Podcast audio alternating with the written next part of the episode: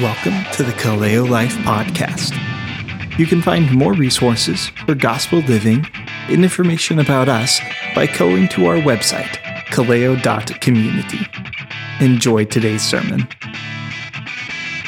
I, I just want to throw out this disclaimer again. The themes and the passages that we're going to study are rather mature. Let's just say this is not a, a bedtime story that you would read to your to your kids. Let's pray. Lord, we thank you for your word. We thank you that you have communicated your will to us in your word.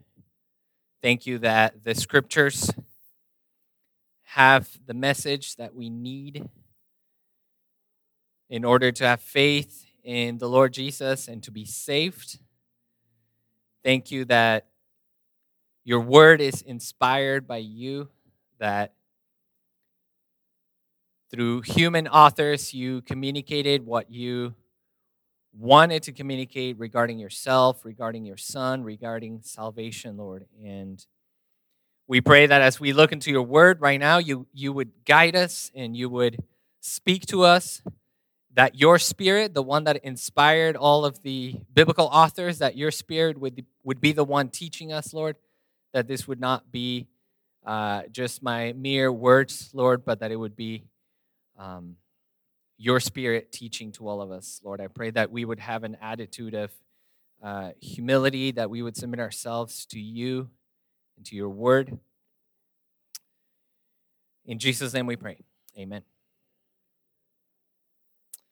So last Sunday, we left off with the open question of uh, who can fight against the beast, right? We're, we're, uh, we were looking at the book of Revelation, and um, in Revelation 13, we see a description of the beast, and the question is, or the question that the worshippers of the beast ask is, who is like the beast? Who can fight against it? And uh, we intentionally left off with that question uh, so that we would prepare our hearts to uh, prepare our hearts for Advent and that means preparing our hearts to celebrate the Lord Jesus' first advent, that is his first coming, and also to set our hopes and set our expectations and, and be prepared for the Lord Jesus' second advent or his second coming. And so, uh, 34 days from now, we will be celebrating the, the birth of our Lord Jesus Christ. Um, and we will be celebrating the birth of him who will fight against the beast and conquer it. We will be celebrating the birth of the one who was born, who was sent from God, and conquered Satan, conquered the serpent. We will be celebrating the birth of Jesus, the one who, as it's, it says in Revelation, the, the lion of the tribe of Judah has conquered, and the one who is also described as a lamb who was slain. So we will be celebrating that in uh, 34 days. And so we decided that in order to prepare our hearts to celebrate that for our Advent season, we wanted to focus on uh, certain individuals in the genealogy of Jesus, in the family tree of Jesus. And we are focusing on the five women that are mentioned in the genealogy of Jesus in the Gospel of Matthew. Now, uh, even though it is um, not very common for genealogies in this time or even in, in older, older times to include women, it is not necessarily unheard of. There are a few other genealogies in scripture that include women, but it's definitely not the norm. And Matthew does something really interesting by including these five women that um, have multiple things in common, especially four of them have a lot of things in common. And as we look into this, uh, uh, uh as we go through this series, we are going to find several things that these women have in common. So let's let me read from Matthew uh, chapter one. I'm going to read the genealogy of Jesus the book of the genealogy of Jesus Christ, the son of David, the son of Abraham. Abraham was the father of Isaac, and Isaac the father of Jacob, and Jacob the father of Judah and his brothers, and Judah the father of Perez and Zerah by Tamar, and Perez the father of Hezron, and Hezron the father of Ram, and Ram the father of Amminadab, and Amminadab the father of Nahshon, and Nahshon the father of Salmon, and Salmon the father of Boaz by Rahab, and Boaz the father of Obed by Ruth, and Obed the father of Jesse, and Jesse the father of David the king. And David was the father of Solomon by the wife of Uriah, and Solomon the father of Rehoboam, and Rehoboam the father of Abijah, and Abijah the father of Asaph, and Asaph the father of Jehoshaphat, and Jehoshaphat the father of Joram, and Joram the father of Uzziah, and Uzziah the father of Jotham, and Jotham the father of Ahaz, and Ahaz the father of Hezekiah, and Hezekiah the father of Manasseh, and Manasseh the father of Amos, and Amos the father of Josiah, and Josiah the father of Jeconiah and his brothers, at the time of the deportation to Babylon.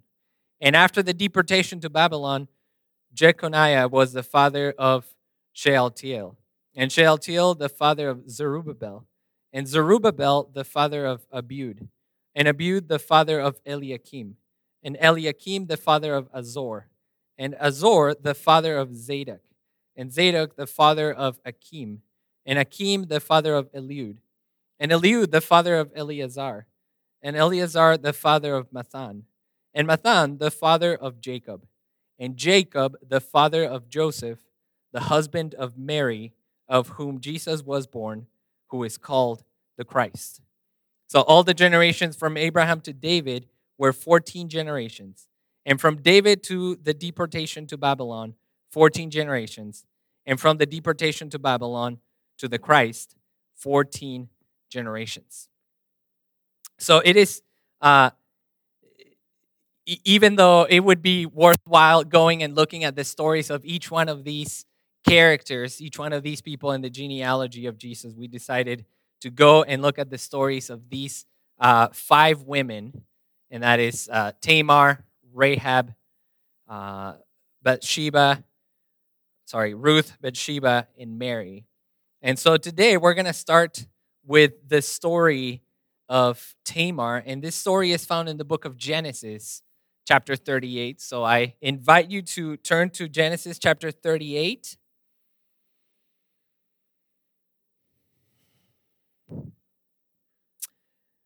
And before we read it, remember in Revelation 12, remember the, the one of the visions that John sees is that there is a woman, and the woman is about to give birth, and the dragon is waiting for the woman to give birth so that he can devour the child.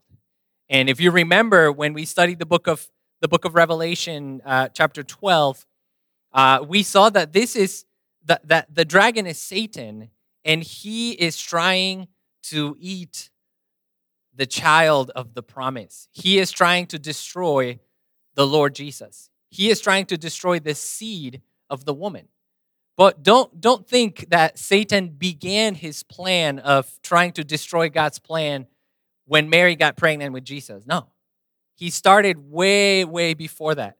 From remember in, in Genesis 3 15, remember the, the curse and the, the, the promise that God makes to, to curse for, for Satan and a promise for, for humanity, he says, I will put enmity between you and the woman, and between your offspring and her offspring. He shall bruise your head, and you shall bruise his heel. And so, the, in this promise, in this prophecy, God is uh, uh, foretelling of the seed of a woman, of, of one who will come and will crush the head of the serpent.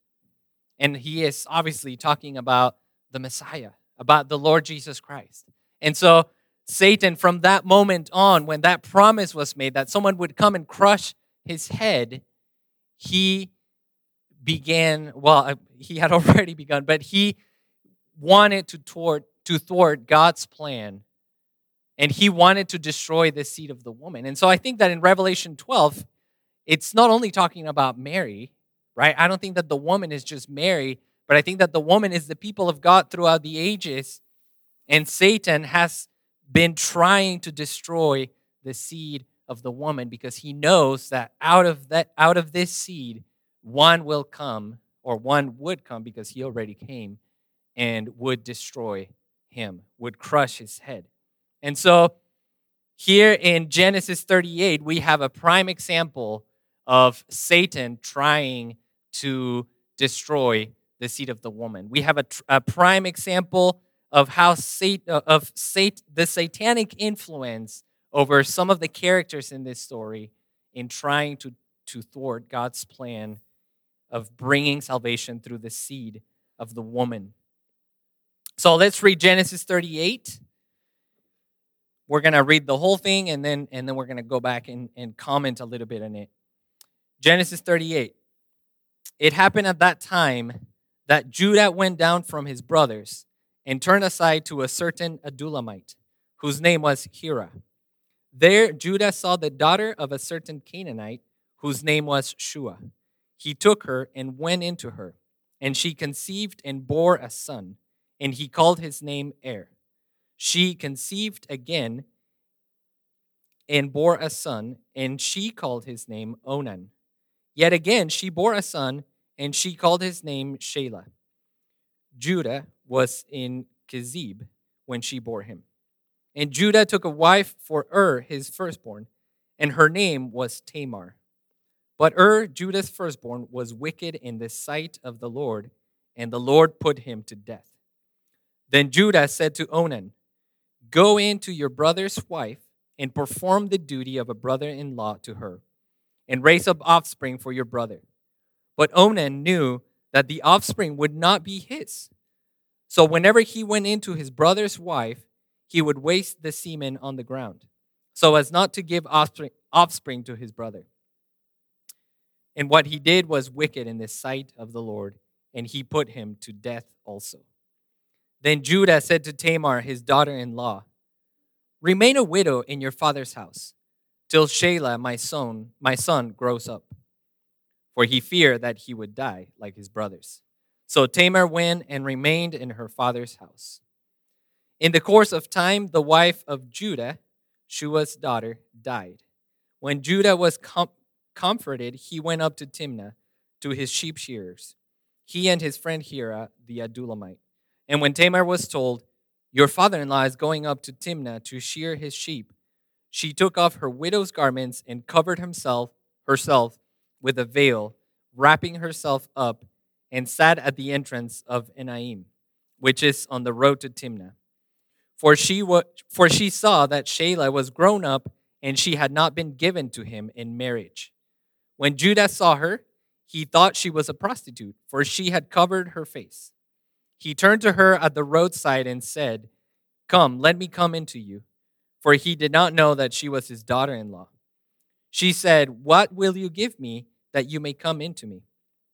He answered, I will send you a young goat from the flock.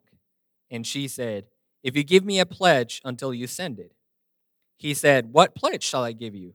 She replied, Your signet and your cord and your staff that is in your hand. So he gave them to her and went into her, and she conceived by him. Then she arose and went away, and taking off her veil, she put on the garments of her widowhood. Then Judah sent the young goat by his friend, the, the Adullamite, to take back the pledge from the woman's hand. He did not find her, and he asked the men of the place, Where is the cult prostitute who was at Enaim at the roadside? And they said, No cult prostitute has been here. So he returned to Judah and said, I have not found her.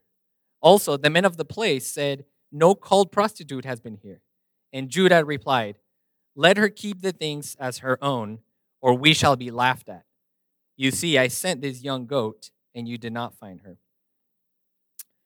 About three months later, Judah was told, Tamar, your daughter in law has been immoral. Moreover, she is pregnant by immorality. And Judah said, Bring her out and let her be burned. And she was being brought out. Oh, sorry. And as she was being brought out, she sent word to her father in law. By the man to whom these belong, I am pregnant. And she said, Please identify whose these are the signet and the cord and the staff. Then Judah identified them and said, She is more righteous than I, uh, than I, since I did not give her to my son Shelah. And he did not know her again. When the time of her labor came, there were twins in her womb. And when she was in labor, one put out a hand, and the midwife took and tied a scarlet thread on his hand, saying, This one came out first. But as he drew back his hand, behold, his brother came out, and she said, What a breach you have made for yourself. Therefore, his name was called Perez. Afterward, his brother came out with the scarlet thread on his hand, and his name was called Zerah. Zerah. This is the word of God. What a story we have here. What this this uh, story, the placement of it is very interesting, and I believe it, it is very telling. So in the book of in the book of Genesis, we have the story of the patriarchs, we have the story of Abraham, we have the story of Isaac, we have the story of Jacob, and eventually we have uh, the, the, the rest of the book focuses on the story of Joseph, son of Jacob, even though the seed of the woman did not, the, the, the gene, Joseph, is not included in the genealogy of Jesus. Joseph is, is not one of Jesus' ancestors, right? It is Abraham, Isaac, Jacob, and Judah, right? But um, this story, the placement of it is right after Joseph has been sold into slavery to Egypt. And it is placed right before Joseph is tempted by Potiphar's wife and he refuses to, to sleep with her and he is thrown into jail. So the story is smack right in, right in the middle of Joseph's story. And to be honest with you, I did not remember that it was right there, right? Because when we think of the story of Joseph, we always think of the whole story of the story as a whole, and we don't really take time to pause and say, well, what about the story of, of Tamar? Um, and I think that this was intentional. I, I, I mean, on, on the one hand, I think it made sense to put it there chronologically, but as some of you have noticed, the, the biblical authors have no problem putting a few things out of chronological order. But in this case, Moses, who is the, the author of Genesis, he puts this story right here. And I believe that this serves an important purpose. I believe that this is uh, highly intentional. So think about this God made this promise to Adam and Eve, right? That, that uh, out of her seed, out of her uh, offspring, someone would come and crush the head of the serpent. And then he reaffirms that promise, that promise to Abraham right? He says, It is through your seed, through your offspring, that all the families of the earth will be blessed.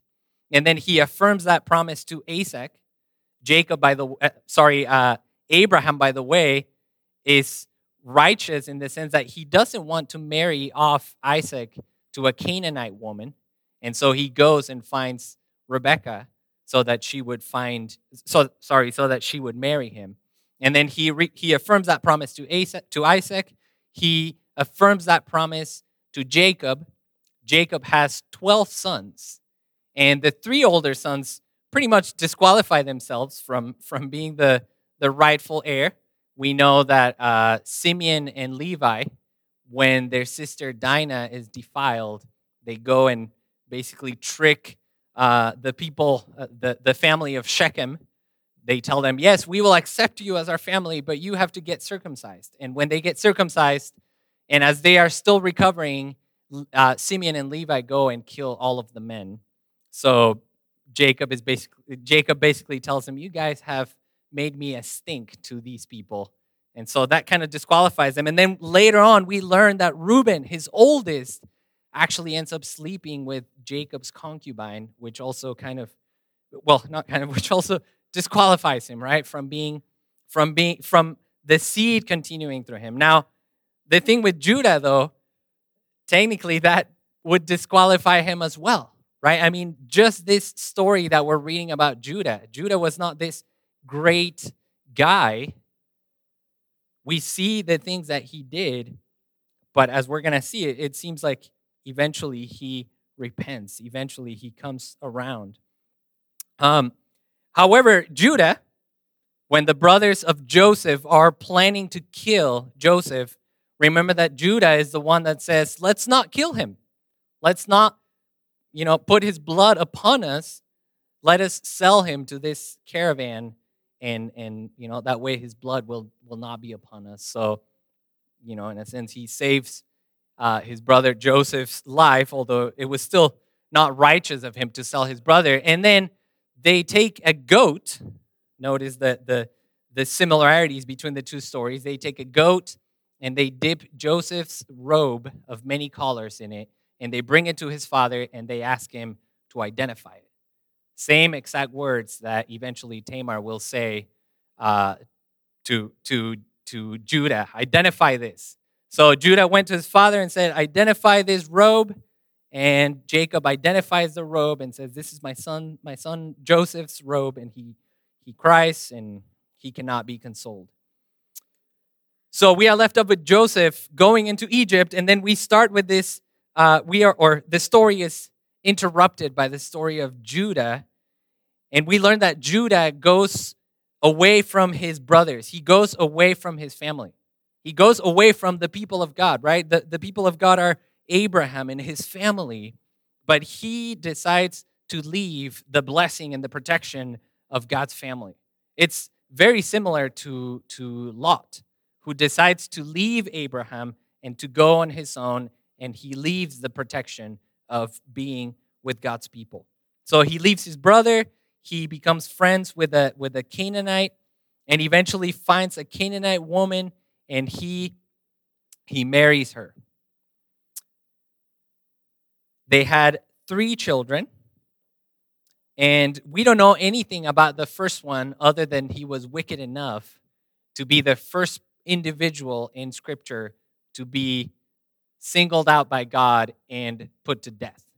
So God had already killed some people right in the eh, during the flood he he kills basically most of humanity in uh in in the episode of Sodom and Gomorrah God sends judgment upon the people of Sodom and Gomorrah and he kills them but uh, Judah's firstborn heir or er or I don't know exactly how to say his name he is wicked enough that God singles him out and he puts him to death that's all we know about him. He married Tamar, and God, uh, uh, because he was because he was wicked, God put him to death.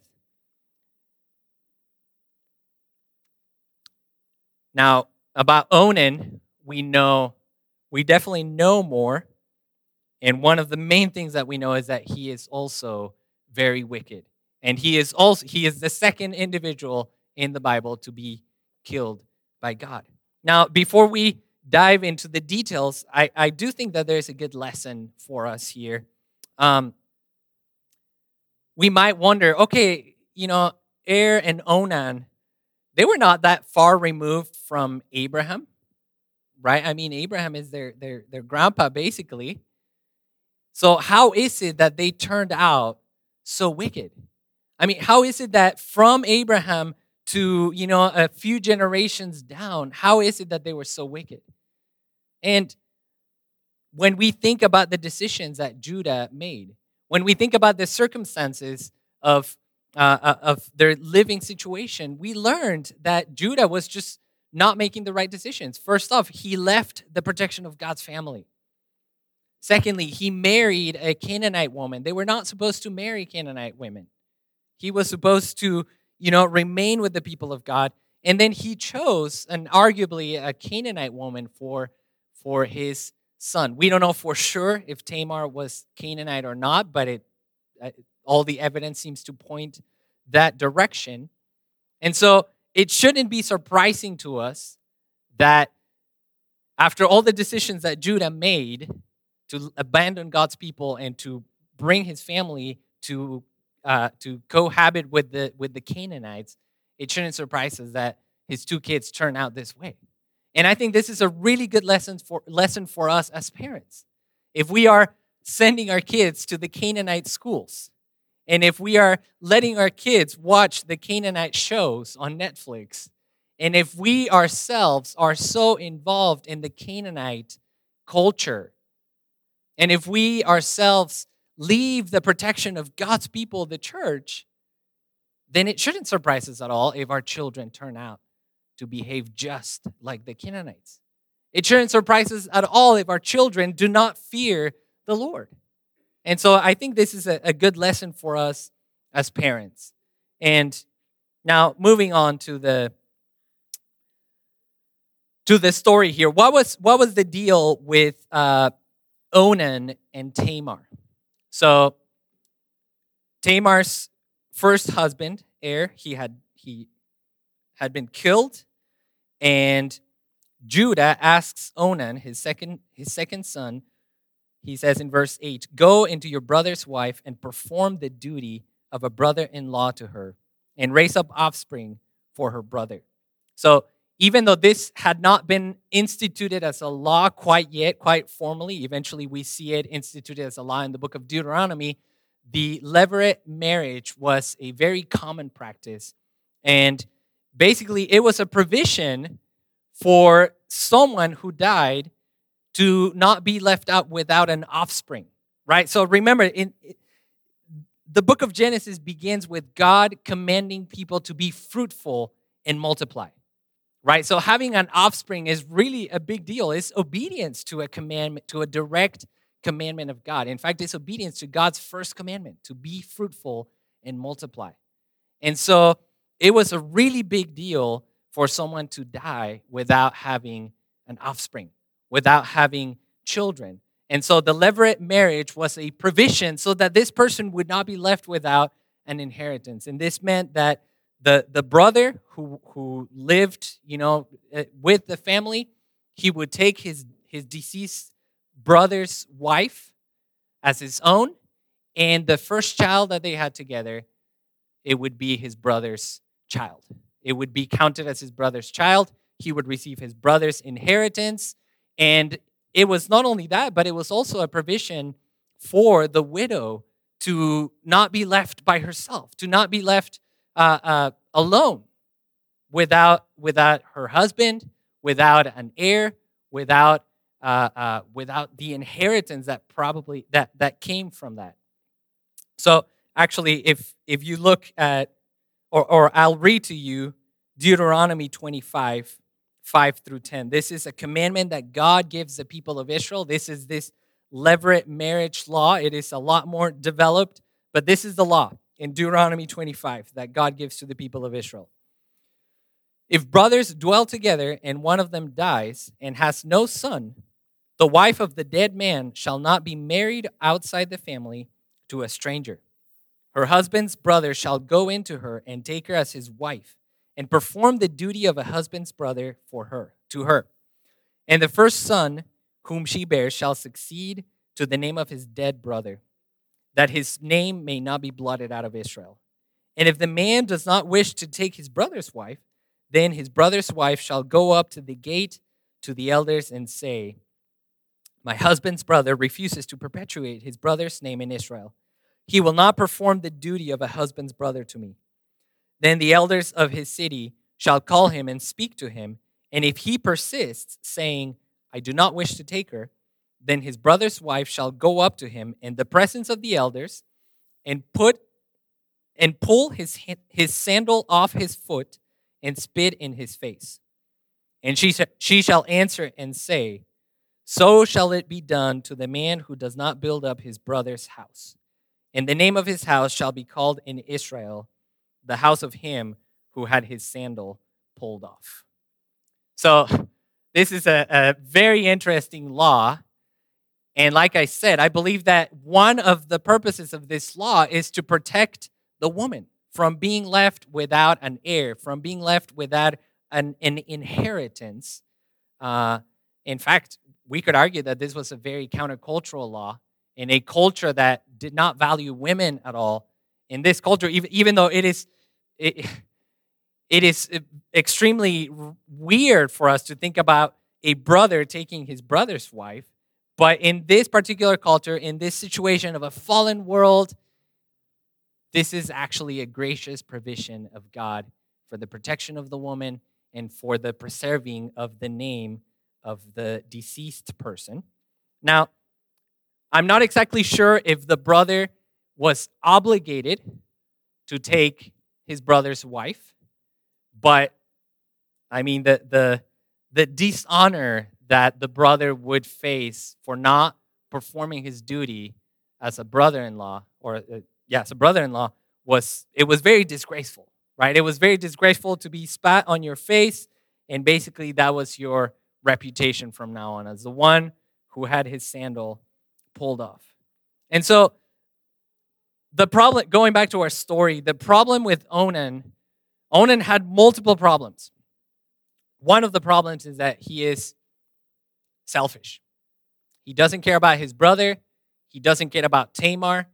He doesn't care about preserving the name of his brother. Now, had had that been his only problem, he could have just said, "You know what? I do not want to perform the duty. I, you know, I prefer to be shamed." And that's the end of the story. But the problem with Onan is that he was also deceitful, right? Because he actually took Tamar and he slept with her multiple times.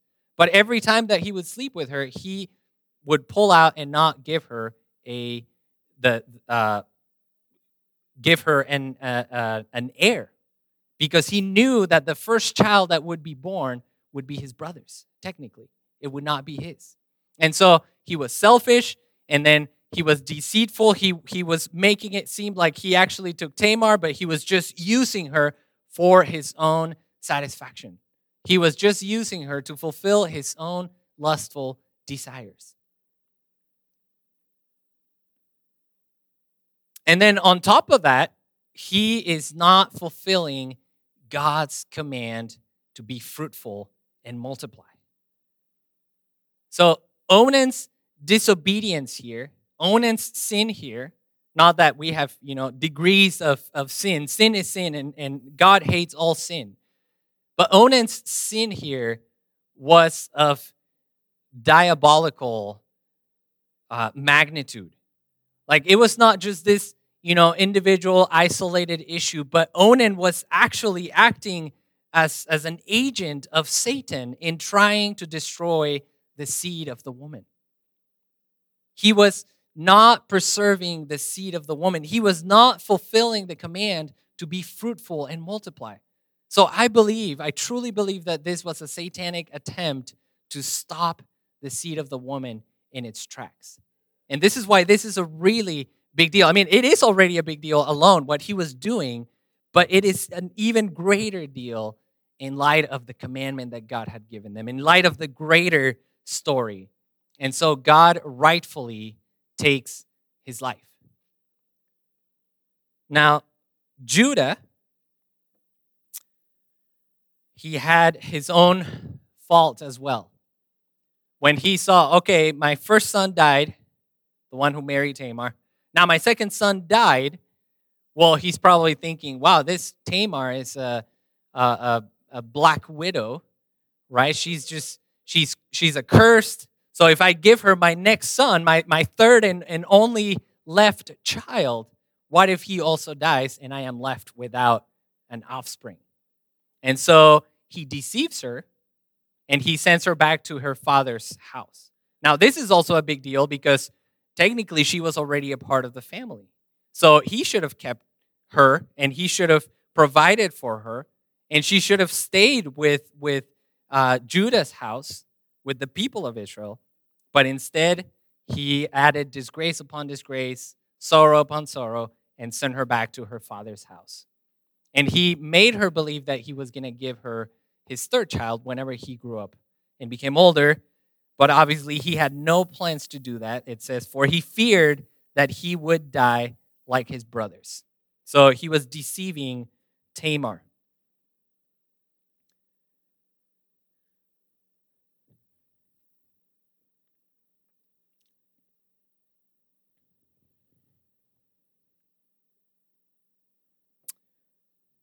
So eventually, Judah's wife dies, he has a, a time of uh, a time of, of sorrow, and eventually he is uh, comforted. And so, in a you know completely uh, new scenario, he goes up to Timnah to his sheep shearers, and he goes to shear his sheep. Now, back in in in those times, everyone knew that whenever you went up to shear your sheep, that was a time for partying. That was a time for celebration. It was a time to get loose, to get drunk, to just, you know, do as your heart desired. Of course, this was not something that God had commanded them. It was just something that it, it was a custom back in the day. And so Tamar decides, or, or Tamar comes up with a with a plan. Now let's think about Tamar for a moment. We don't know we don't know where Tamar is from. Eh, most likely she is a Canaanite woman. Most likely given given the the the wickedness of her two husbands, most likely she doesn't know anything about the Lord. I don't think that Er and uh, Onan were very good about telling her about the Lord. It seems like they didn't care about God. I don't think that Judah did a good job about telling her about the Lord. So it seems like Tamar is just this Canaanite woman and she doesn't know prob- she probably doesn't know about the Lord. Maybe she does. We don't know. The Bible doesn't tell us. But she is being abused. She is a victim. Right? First she is abused by Er's wickedness, then she's abused by Onan's wickedness, then she is deceived by Judah. She is definitely the outcast in this in this story. She is definitely the one that is receiving the short end of the stick. And so she deceives. She she uh sorry, she comes up with this plan because if you think about it, where else could she go? Could she appeal to a court? Could she appeal to someone or something else? I mean, of course, she could have appealed to God, but again, we don't even know if she is uh, if she is a God fearing woman. And so she dresses herself as a prostitute. She takes off her widow the, the clothes that identified her as a prost- as sorry as a as a widow and covers her face so that no one can recognize her. And she goes to the place where uh, where they the the sheep shearers go. And so when Judah finds her, he uh, solicits her. We are not explained why. We don't know why. He just saw her and he thought that she was a prostitute and he he asked for her services. And so, you know, the rest of the story happened. You know exactly what happened. But she he offers her a goat, which is interesting if you think about it, because it's the same animal that was killed in place of Joseph, right, in this story. And so he offers her a goat, but he doesn't have the goat with him. And so she asks for a pledge. And so, as a pledge, she asks for his signet, for his, uh, for his staff. Where are we? Uh, verse 18 She replied, Your signet and your cord and your staff that is in your hand. So he gives her that, and then he moves on. He goes to his house. She goes to her father's house. She, you know, dresses again as a as a widow, and Judah sends his friend to bring the goat to her so that he could get his signet and his cord and his staff back. But when he go, when his friend goes back, no one has heard of her. There is no there is no cult prostitute in this in that place. And so Judah is of course worried about his reputation. He's worried about his honor even though to us to the reader he's lost his honor a long time ago, but he is worried about his honor. And so just imagine how foolish he and his friend would look going around and asking, "Hey, have you seen this prostitute that that actually ripped us off? He she she uh, kept my signet and my and my cord and my staff." So they decide to, you know, just let the matter stay there. He says, "Hey, after all, I, you know, it was all my intention to give the goat." Then a few months later, when when uh, Tamar starts to show, Judah is told, Tamar, your daughter in law, has been immoral. Moreover, she is pregnant by immorality. Now, this is this to me is, is one of the most shocking parts of this story. Look at Judah's response. He says, Bring her out and let her be burned.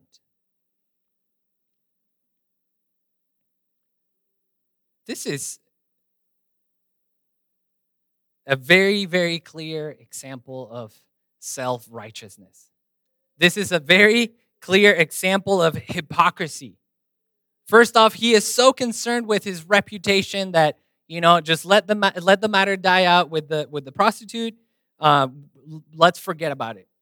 He is also so concerned with his reputation and the reputation of his family that even though Tamar is no longer living with them, with his family, he still wants to burn her so as to preserve the reputation of his family. I think it is disgusting to see his attitude, especially in light of his own sin. Right? He wants to burn her for her immorality when he just committed a gross act of immorality himself. And I think there's another lesson for us here. I think that often it is those people that are so, that are, uh, that are, that are uh, fake in their religious re, religion re, religiosity. I don't the word is escaping me but it is the it is the people who are so religious and so self-righteous that sometimes are the first ones to point out sin in others. It is the people that are so concerned with their own reputation and yet they are hypocritical that are the first ones to be extremely angry at the sin of others when they fail to see their own sin. And this is this is the story of, of the Pharisees and the Gospels, right? They are the first ones to point out the sins of others. When, when, when Mary, the, the, the prostitute, comes and washes Jesus' feet, what do the Pharisees think? If he was a prophet, he would know that she is an unclean woman. But Jesus, knowing their thoughts, right, he, he turns it on them and, and he's, I, I can't remember exactly what uh, his response, but I think he's like, she has been forgiven much.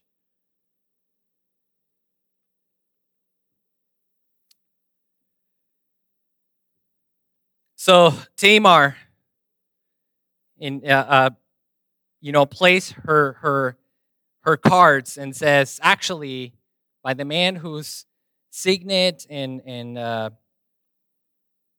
cord and staff. These are.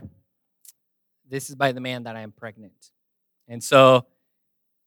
In the exact same wording that Judah asks his father Jacob to identify Joseph's robe, she tells him, Come identify these things. And so he identifies them and they are his.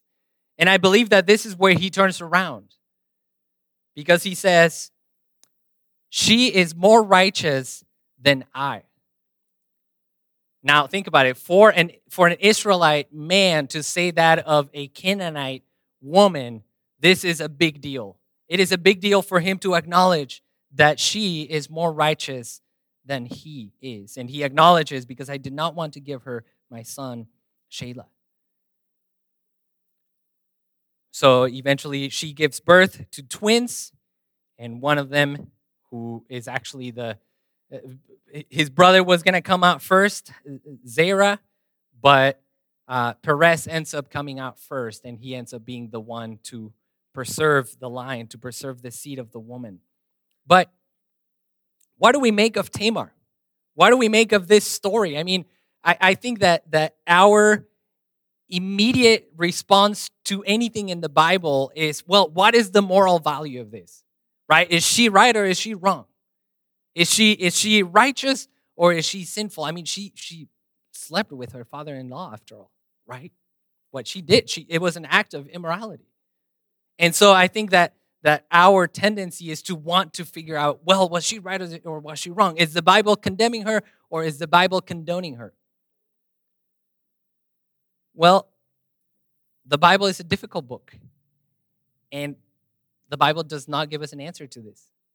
At least not, not a clear, straight up, and Tamar was, you know, sinful, or and Tamar was was a righteous woman. I mean, Jacob, uh, sorry, Judah does say that, and the, the the biblical authors are intentional about the things that they include. And so, even though I don't think that the Bible is saying whenever you have a problem like this, this is how you should resolve your situation. I do think that the Bible is making a comparison here.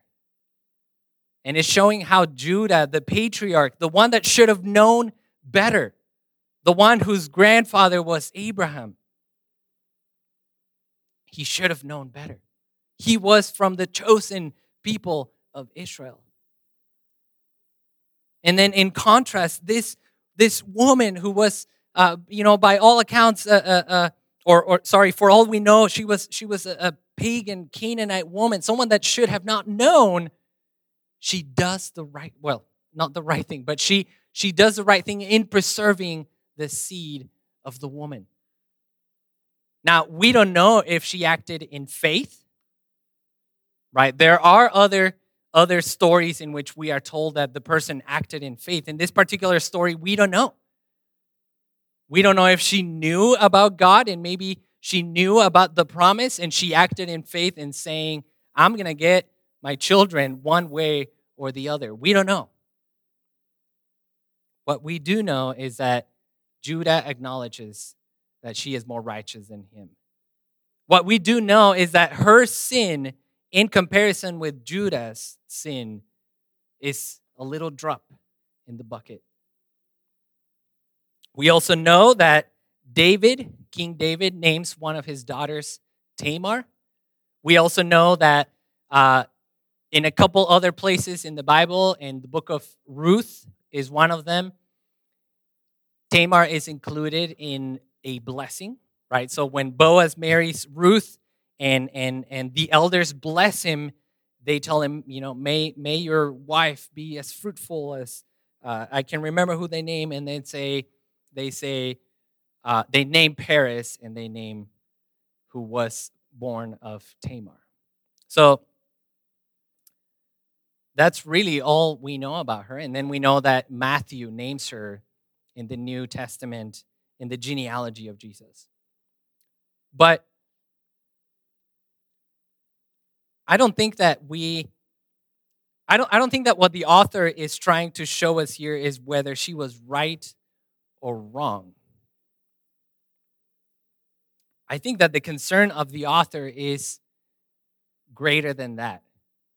Going back to the context of the story, in, in that entire section of the story of Joseph, we cannot really say that Tamar is the heroine of this story. We can certainly not say that Judah is the, the hero of this story. In that story, there is only one man that remains sinless throughout throughout the whole story. And this is Joseph. Right? Not, not that Joseph himself was sinless. Of course, you know, he was a man. He, he was uh, fallen with a sinful, sorry, he was born with a sinful nature. But in this story, he is portrayed as the only one who is righteous. Whereas Judah, his brother, as soon as he saw the prostitute, went with her Joseph, on the other hand, whenever Potiphar's wife wanted to go and sleep with him, he, he rejected that and he ran away because he did not want to sin against his God. Also, in the greater story, I believe that Satan was also trying to mess with God's plan by killing the people of Israel, by starving them to death.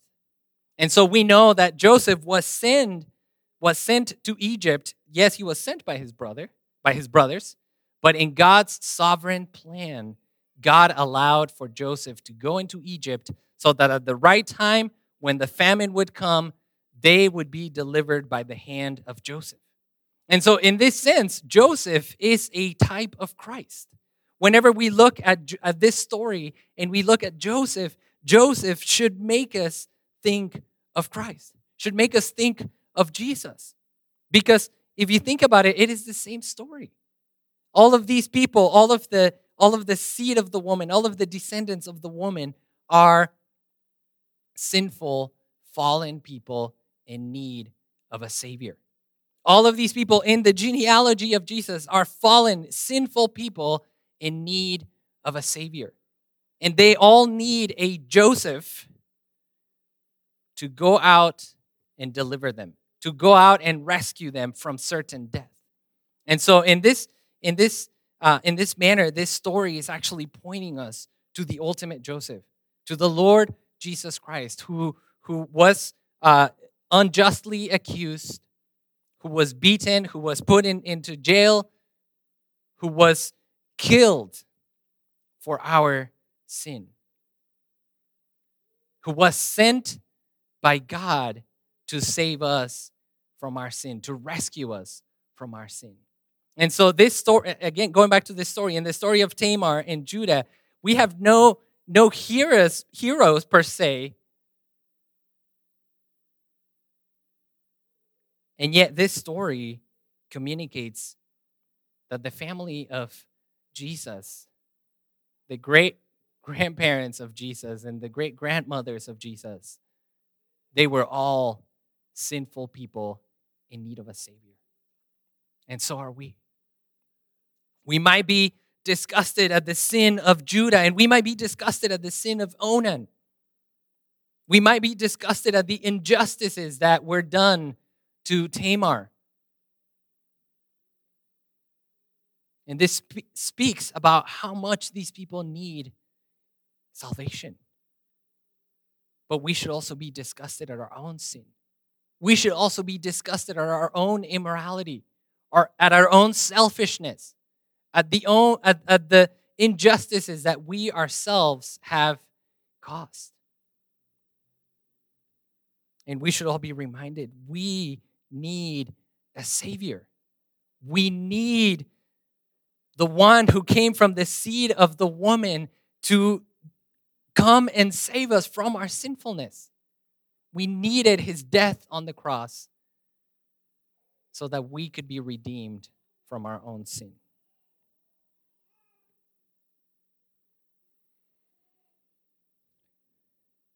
Let's pray. God, we thank you for sending your son Jesus. Lord Jesus, we thank you for humbling yourself, for becoming a servant, for dying on the cross to save us. Lord, we are repulsed by the sin in this story.